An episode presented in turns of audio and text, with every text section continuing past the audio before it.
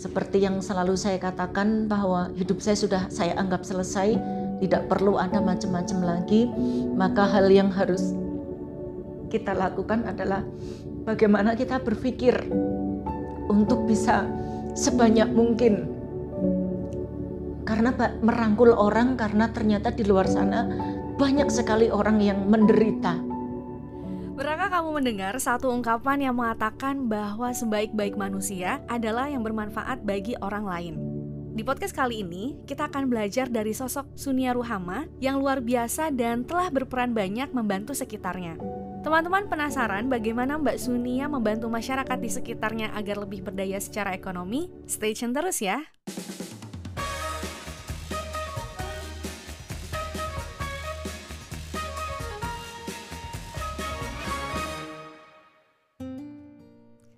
Selamat datang di Polgov Podcast. Saya Riani akan nemenin kalian di podcast kali ini. Nah, dari cuplikan tadi, kita akan membahas tentang seseorang yang luar biasa perannya dalam membantu masyarakat membangun perekonomian lokal. Sosok itu adalah Sunia Ruhama atau akrab disapa Mbak Sunia. Mbak Sunia ini merupakan alumni dari Departemen Sosiologi Visipol UGM dan saat ini beliau adalah pengusaha batik lokal yang ada di Kecamatan Wolari, Kabupaten Kendal, Jawa Tengah. Gak cuma itu aja, ternyata Mbak Sunia ini aktif loh di berbagai kegiatan organisasi masyarakat. Sebagai pengantar, yuk kita simak penuturan Mbak Sunia tentang kegiatannya sehari-hari. Kalau kegiatan saya sehari-hari umumnya memang di rumah saja karena kita tidak terbatas waktu bekerja. Tapi kalau untuk mengisi waktu itu eh, saya menggiatkan urban farming, eh, pertanian di area perkotaan yang cukup menarik ini karena eh, saya berada di lantai tiga untuk menanamnya. Kemudian yang berikutnya saya juga ditunjuk sebagai koordinator jaringan Gus Durian untuk di wilayah Kabupaten Kendal Kemudian saya juga pengurus dari Pengda Kagama Kabupaten Kendal juga dipasrai dipercaya sama teman-teman untuk menjadi uh, penasihat dari Sri Kandi Pemuda Pancasila Kabupaten Kendal juga sebagai penasihat dari Gerak Peduli Kendal itu nanti ada lembaga tersendiri yang bergerak di bidang sosial. Kemudian yang lain lagi uh, pekerjaan saya yang sebagai entrepreneur batik itu kita bundling dengan pemberdayaan perempuan sebagai basis penguatan ekonomi. Nah, tadi disebutin sama Mbak Sunia kalau sekarang ini juga jadi pengusaha batik ya, Mbak.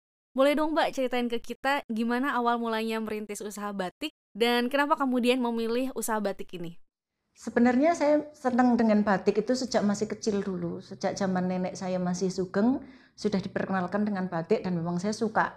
Nah, tapi kemudian orang pakai batik pada masa itu kan kalau kita pakai batik resmi gitu kan dikira kalau bukan Bu Lurah gitu atau orang mau kondangan identiknya seperti itu. Sampai akhirnya ketika batik diakui sebagai bagian dari warisan dunia nah ini yang pada akhirnya mengantarkan kita ke proses yang seperti sekarang ini. Ketika teman-teman tahu saya ngerti batik kemudian saya bisa membedakan batik bagus yang mana, yang enggak yang mana, kemudian pada yang asli mana, yang tidak asli yang mana. Hmm, kemudian itu menginspirasi, kenapa tidak kita jualan saja? Nah awalnya dulu saya masih di Jakarta, saya masih kerja di kantor, eh, saya selalu menyempatkan waktu-waktu tertentu kulaan gitu. Kulaan itu mencari barang-barang untuk dijual. Sampai akhirnya tahun 2011-an, tahun 2011 saya ketemu dengan beberapa pembatik lokal yang kemudian saya percaya untuk uh, merepro batik-batik yang sudah saya punya. Saya punya ratusan master batik tempo dulu. Nah, kemudian yang terjadi malah uh, menurut saya waktu itu mengecewakan. Kekecewaan itu adalah barang yang saya pesen belum jadi, tapi kopiannya sudah keluar duluan. Jadi ini perbuatan siapa gitu. Eh, karena kita tidak mau menuduh, akhirnya ya sudahlah, saya pulang ke sini, eh, kemudian saya membuat sendiri, saya um, observasi ke sana kemari sebelumnya memang 100% kita kerjasama dengan Pekalongan karena yang handal ada di sana. Sambil kita lihat kanan kiri ternyata ada orang-orang yang bisa membatik. Nah, kemudian kita upgrade pengetahuan, keterampilannya membatik. Nah, setelah itu kita minta dia membatik. Jadi gimana sih Mbak pengalaman Mbak membantu teman-teman atau tetangga sekitar dalam membatik? Pertemuan-pertemuan saya dengan beberapa pembatik ini yang uh, istilahnya sangat-sangat menyentuh kemanusiaan kita. Itu menurut saya adalah jalan dari yang Maha Kuasa untuk menjadikan saya lebih belajar banyak lagi. Yang pertama niku dengan yang kemarin Mbak Kun itu, Mbak Kun ini memang sudah dari kecil dia bisa membatik. Uh, yang kedua berkaitan dengan asisten desainer gitu. Kalau di sini kan namanya tukang caplak itu kita ganti namanya lah buat brand image. Kalau desainer itu kalau tukang caplak itu kan satu lembarnya 12.500 gitu. Kadang-kadang 2.500. Tapi kalau asisten desainer kan bisa puluhan kali lipat dapatnya gitu, untuk brand image. Nah, eh, saya eh, istilahnya mendidik Mas Leman untuk mendesain dan seterusnya itu kan juga ketika sudah berhasil itu kan mengurangi waktu saya. Jadi saya bisa sharing job dengan beliau. Nah, ketika beliau mengerjakan kan waktu saya jadi luang. Saya bisa mengerjakan yang lain. Jadi saya uh, beliau juga berdaya dengan dirinya yang penting menguasai pakem-pakem yang saya kerja, yang saya inginkan dan dengan itu beliau tertolong sekali. Sebelum lanjut ke pertanyaan berikutnya nih Mbak, kalau ngomongin soal pemberdayaan masyarakat kan aksinya pasti beragam ya. Kayak di masa pandemi ini banyak banget gerakan-gerakan yang muncul untuk memberdayakan masyarakat, khususnya ibu-ibu yang diberdayakan dalam misalnya pembuatan masker kain, strap masker, dan tentu masih banyak lagi. Yang secara langsung itu akan menambah pemasukan mereka atau bahkan membantu perekonomian keluarga secara signifikan dari job yang hilang selama masa pandemi. Nah, berkaitan dengan cerita Mbak Sunia tadi yang menyebutkan kalau Mbak juga aktif ya di area pemberdayaan tersebut, lantas peran perempuan dan strategi seperti apa sih Mbak yang Mbak lakukan untuk memperdayakan para pembantik uh, seperti Mbak Kun?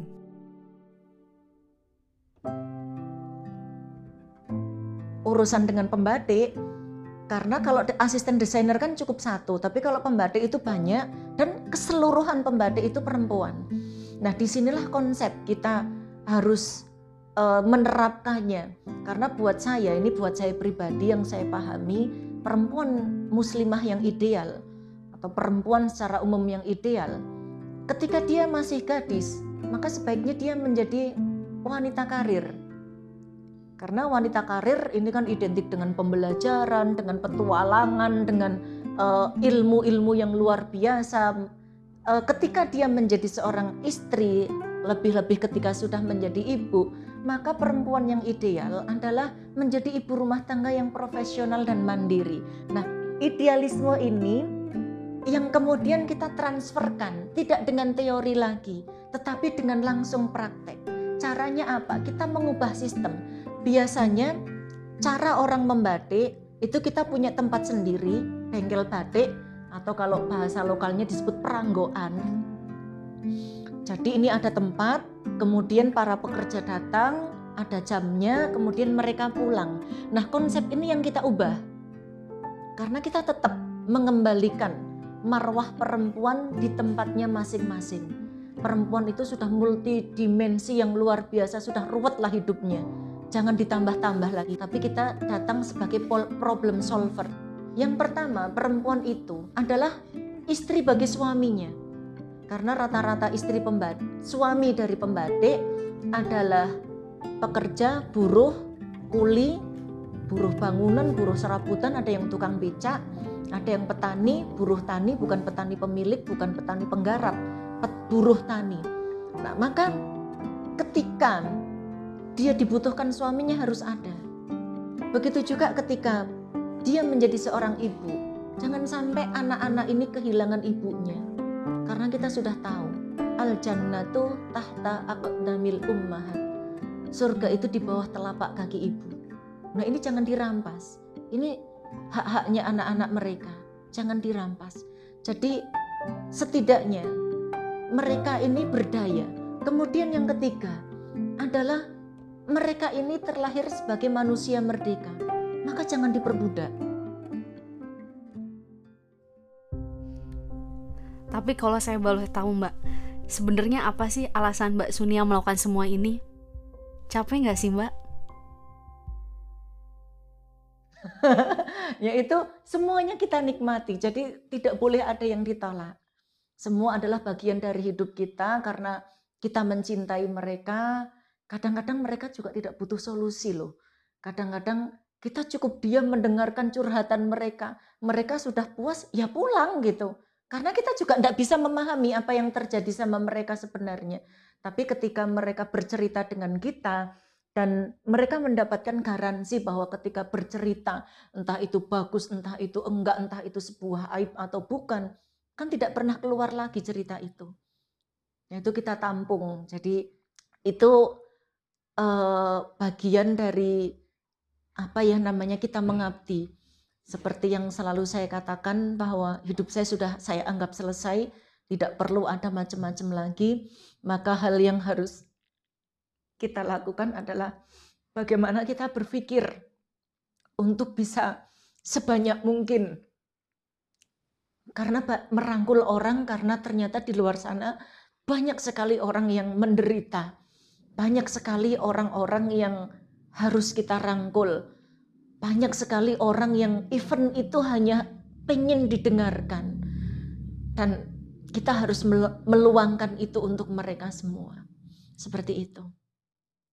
Mbak Sunia, pemikiran Mbak soal perempuan yang multidimensi tadi harus diakui belum banyak loh orang yang punya. Karena nggak sedikit juga orang di luar sana yang masih berpandangan bahwa ibu atau perempuan itu hadir sekedar mengurus urusan maternal seperti melayani anak-anaknya atau sekedar jadi pendamping suami mereka.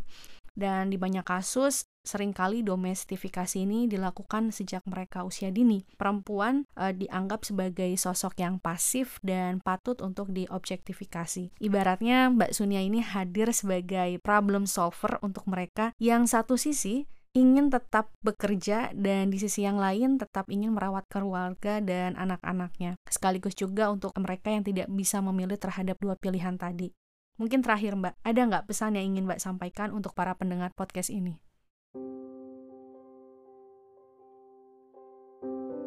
Sahabatku semua, karena memang demikianlah ini kita hidup ini memang penuh dengan trik nih. Karena apa namanya peluang pekerjaan itu sebenarnya luas tapi tidak semua mampu. Maka ketika kita memiliki peluang untuk memberdayakan orang, kita uh, memiliki peluang untuk mempekerjakan orang, saya hanya berpesan kepada panjenengan semua, ketika orang itu sudah menyerahkan martabat maisyahnya, penghasilan hidupnya kepada kita, perlakukan dia dengan sebaik-baiknya. Manusiakanlah dia dengan kesegalaannya. Nanti urusan pemasaran atau apa itu kan urusan kita. Nanti ketika kita mampu seperti itu, kita bisa uh, memberdayakan mereka dengan memuliakan dengan semampu kita dengan sebenar-benarnya nanti akan tiba masanya kita juga akan dimuliakan. Mari kita kerjakan bersama-sama. Kalau kita orang-orang yang memiliki kemampuan entrepreneur itu bisa melakukan bergandengan tangan, kita sedikit banyak tidak terlalu tergantung dengan siapa negeri ini yang berkuasa, tetapi kita bisa bersama-sama untuk membuat negeri kita tercinta Indonesia ini menjadi negeri yang semakin makmur, semakin sejahtera rakyatnya. Diskusi dengan Mbak Sunia ini menarik banget ya guys. Kita jadi belajar banyak hal tentang bagaimana kepedulian terhadap sesama itu dibangun, yang tentunya kepedulian itu juga bisa diekspresikan dengan beragam cara. Salah satunya seperti dengan melakukan pemberdayaan ekonomi masyarakat di sekitar kita. Atau cara-cara sederhana lainnya juga bisa loh dilakukan, misalnya memberikan bantuan pendampingan belajar selama masa pandemi untuk anak-anak di lingkungan sekitar kita. Dan kalau boleh saya merefleksikan cerita Mbak Sunia tadi, penting kiranya untuk kita bisa memahami kembali cara kita melihat hidup. Apakah proses kehidupan yang kita jalani saat ini hanya sebatas ajang pembuktian terhadap banyak pencapaian terhadap diri sendiri, atau saat mampu memberikan banyak hal kepada sekitar kita? Teman-teman gak perlu jawab. Itu bisa teman-teman tanyakan masing-masing pada diri sendiri. Dan eits, gak kerasa juga loh, kita sudah ada di akhir perbincangan. Bisa banget nih topik hari ini menjadi tambahan pengetahuan yang kalian bagikan ke orang-orang sekitar. Bisa teman, pacar, teman rasa pacar juga boleh pokoknya. Atau keluarga kalian tersayang juga kalian bagiin. Karena dengan kalian membagikan podcast keren ini, kalian juga secara nggak langsung sedang melakukan pemberdayaan loh secara pengetahuan. Dan jangan lupa ya tetap terhubung bersama kami melalui Facebook, YouTube, Instagram, Twitter, dan yang terbaru, kami juga hadir di TikTok, semuanya di @dppugm atau Departemen Politik dan Pemerintahan UGM. Saya Riani pamit undur diri, jaga selalu kesehatan, sampai jumpa di podcast berikutnya. Dah.